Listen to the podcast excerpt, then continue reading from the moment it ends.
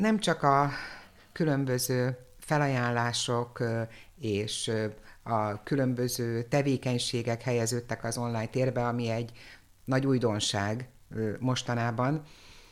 Olyan fogalmakkal is találkoztunk az elmúlt időszakban, amelyeknek a jelentését addig testközelből nem tapasztaltuk meg. A karantén szó uh-huh. például még ismerős lehetett, hiszen egy-egy erősebb fertőzés miatt ö, otthonunkba szorulhattunk, például a kanyaró, a himlő néha elzárhatott a külvilágtól. Én magam is emlékszem még a gyerekkoromra, amikor kitették a piros ö, pecsétes papírt a ház ö, ajtajára, hogy itt ö, fertőző beteg volt. De a kiárási korlátozással az elmúlt évtizedekben Magyarországon egyáltalán nem találkozhattunk. Hogyan gyakorolhatjuk az ilyen korlátozás idején például a szabad mozgáshoz való jogunkat? És mit is jelent egyáltalán a kiárási korlátozás? Ezt kérdezte Nemesné Zinger Edina Asbót Mártontól, a TASZ munkatársától. A kijárási korlátozás azt jelenti, hogy amióta bevezették, tehát múlt szombat óta, kizárólag meghatározott indokokkal hagyhatjuk el az otthonunkat. Az, hogy melyek minősülnek ilyen meghatározott alapos indoknak, ahogy a jogszabály fogalmaz, arról van egy hosszú felsorolás, amelyek szerintem most már nagyjából közismerté váltak.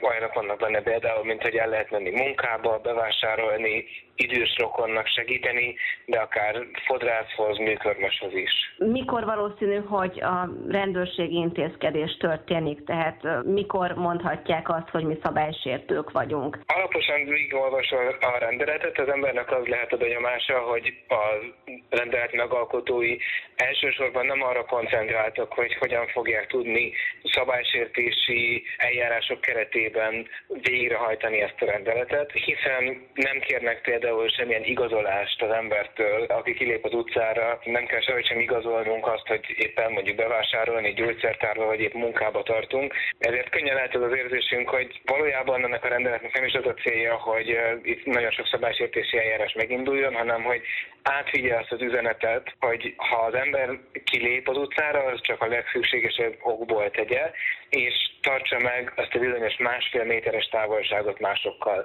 Azt elképzelhetőnek tartom, hogyha valaki csoportosulnak, gyülekeznek, mondjuk valahol közterületen bandáznak, jól érzi magukat, vagy akár csak a buszmegállóban csoportosulnak, akkor oda fog hozzájuk lépni a rendőr, és azt fogja mondani, hogy a rendelet előírásait megsértik akkor, amikor ennyire közel tartózkodnak egymáshoz. Itt nem elsősorban az a cél, hogy meginduljanak a szabálysértési eljárások, hanem az, hogy az emberek megértsék, hogy a távolságtartás mennyire fontos most. Ahogy a járványnak egyre előrébb tartó szakaszába érünk, egyre több ember kerül a kórházakba is. Mik a betegek jogai a kórházakban? Valószínűleg látogató most nem mehet be hozzájuk. A járvány idején általában el lehet mondani, mondani, hogy a járványügyi szabályozással korlátozni lehet a betegjogokat.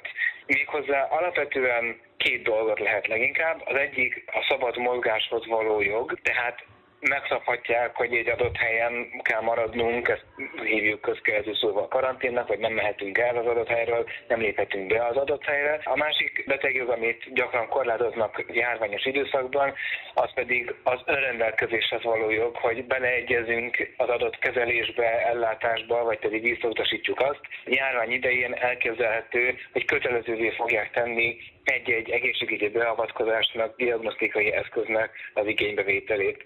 Amit pedig szintén korlátozhatnak ilyenkor, az a kapcsolattartáshoz való jog, és ezt is láthatjuk már, hiszen már elég régóta általános látogatási tilalom van érvényben, ami azt jelenti, hogy csak nagyon korlátozottan lehet a kórházakban lévő betegeket látogatni, és elképzelhető, hogy ennél még súlyosabb intézkedéseket is be fognak vezetni, akár egy teljes látogatási tilalmat adott esetben. Ez vonatkozik a, az apes szülésekre is, illetve a kísérővel történő szülésekre is? Egy nyilvánvalóan különbséget kell tenni a között, hogy valaki járványügyi jogból van a kórházban, tehát például azért, mert elkapta a koronavírus fertőzést, és és egy nagyon szigorú elkülönítés vonatkozik rá, azért, hogy nehogy továbbadja másodnak a betegséget, vagy pedig teljesen máshol van az egészségügyben, más ellátást vesz igénybe, és azért csak járulékosan tapasztalja meg azt, hogy az egészségügy most fokozott terhelésnek van kitéve. A jelenlegi rendelkezés az, hogy a látogatási tilalom ellenére az apás szülések továbbra is folyhatnak úgy, ahogy ez megszokott, tehát lehetőségük van az anyáknak arra, hogy kiválasszák azokat, akik szeretnék, hogy jelen legyenek a szüléskor, de elképzelhető az, hogy ha ennél rosszabb járványügyi helyzet köszönt be, nagyobb leterheltséggel fognak működni a kórházak, akkor bizony ilyen téren is korlátozások lesznek még. Mi a helyzet a különböző vizsgálatok eredményeinek a megismerésével? Ugye azt említetted, hogy elképzelhető az, hogy köteleznek bizonyos egészségügyi vizsgálatoknak az elvégzésére. Általában, hogyha kórház van, akkor az árójelentésben megismerhetjük azokat a, az eredményeket, amiket a, a vizsgálataink adtak. Elképzelhető-e egy olyan jellegű korlátozás, hogy a saját vizsgálataink adatait nem mindent ismerhetünk meg? Igen, nagyon fontos arról beszélni, hogy miközben most olyan jogainkat is korlátozhatják, amiket máskor egyébként nem lehetne korlátozni, aközben ne essen át az ellátórendszer a lónak a túlsó oldalára, és nehogy az a helyzet következzen be, hogy olyan jogainkat is korlátozzák, amelyeket ilyenkor sem lehetne. Ezek közül elsősorban a tájékoztatáshoz való jogról kell beszélni, hiszen ez az, amelyik sajnos hogy mondjam, békeidőben amikor nincs ilyen járványos helyzet, akkor is nagyon gyakran megsérül. Ilyenkor is fokozottan kell figyelni arra, hogy még hogyha köteleznek is valakit arra, hogy egy ellátást igénybe vegyen, még akkor is megfelelően tájékoztatni kell. Ez különösen azért kell kiemelni, mert most egy olyan egészségügyi helyzetről beszélünk, amivel kapcsolatban senkinek nincsenek még csak általános ismeretei sem, nem tudják az emberek, hogy most pontosan mi fog történni, hiszen nincsen olyan rokonuk, ismerősük, akitől informál formálódhattak volna, vagy korábban maguk sem kerültek hasonló helyzetbe. És ugyanígy tartozik az is, hogy természetesen a betegségre vagy a beteg állapotára vonatkozó adatokat ilyenkor sem lehet eltitkolni. Ez is nagyon sokszor okoz problémát a magyar egészségügyben, hogy nem tájékoztatják megfelelően a beteget a saját állapotáról sem, nem csak az árujelentés kiadásakor, hanem amint az információ birtokába kerül az egészségügy, azonnal közölni kell a beteggel, amit megtudtak. Ez ilyenkor is nagyon-nagyon fontos. Nem lehet olyan járványügyi érdekre hivatkozni, ami miatt a beteg elől információkat titkolnának el. A járvány esetében mi a helyzet mondjuk a közeli hozzátartozókkal, vagy azokkal a kontaktusoknak nevezett emberekkel, akikkel találkozott az illető, aki mondjuk megfertőződött a koronavírussal. Van-e esetleg olyan jogi kitétel, hogy azokat, akikkel ő találkozott, kell értesíteni, szükséges értesíteni, vagy ehhez nincs joga mondjuk az adott illetőnek, aki találkozott egy koronavírusos beteggel, hogy ő informálva legyen? A járvány egy korábbi szakaszában nagyon nagy jelentősége volt az úgynevezett kontaktus kutatásnak, azaz, hogyha valakiről kiderült, hogy koronavírussal fertőződött, akkor megpróbálták visszafejteni, hogy kit kell léphetett érintkezésbe, és kik lehetnek azok, akik ilyen módon maguk is érintettek. Ez most már egy kicsit kevésbé jelentős, tekintettel arra, hogy már, ahogy a járványügyi szakemberek fogalmaznak, átértünk a betegségnek a tömeges szakaszába, amikor már nem lehet egyes betegeket beazonosítani. Ennek ellenére, hogyha valakinél kiderül, hogy pozitív lett a tesztje, tehát megfertőződött koronavírussal, akkor a környezetében élőket nem csak hogy figyelmeztetni és tájékoztatni fogják, hanem ők, őket magukat is járványügyi megfigyelés alá fogják helyezni, aminek több módja is van. A legvalószínűbb az az, hogy ez az illetőnek az otthonában fog történni, és 14 napon keresztül nem hagyhatja el az otthonát annak érdekében, hogy figyeljék, megjelennek-e azok a tünetek, amelyek a vírusra jellemzők, Hogyha igen, akkor kórházi kezelést fognak neki nyújtani minden valószínűség szerint, hogyha nem, akkor pedig negatívnak bizonyul, eh, biztos, fertőződött meg, és akkor elhagyhatja a karantént. Ez az úgynevezett hatósági karantén intézménye, hogyha jól tudom, ugye? Így van, a járványügyi intézkedések azok elég sokfélék lehetnek, ezeknek az egyik fajtája az, hogyha a hatóság azt rendeli el, hogy az érintettnek az otthonában kell tartózkodnia. Mindegyik fajtája, amit a hatóság rendel el,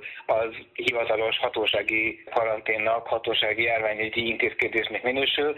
Ez a megkülönböztetés ez valójában csak azért fontos, mert sokan vannak, akik ilyen olyanoknál fogva önkéntes karantént választanak, vagy választottak, akiknél mondjuk felmerült a gyanúja, hogy akár érintettek is lehetnek, de a hivatalos szabályok szerint nekik egyébként nem kellett volna karanténban lenniük. Te maradj otthon, hogy védd meg anyádat, nem egy ki követ el a girl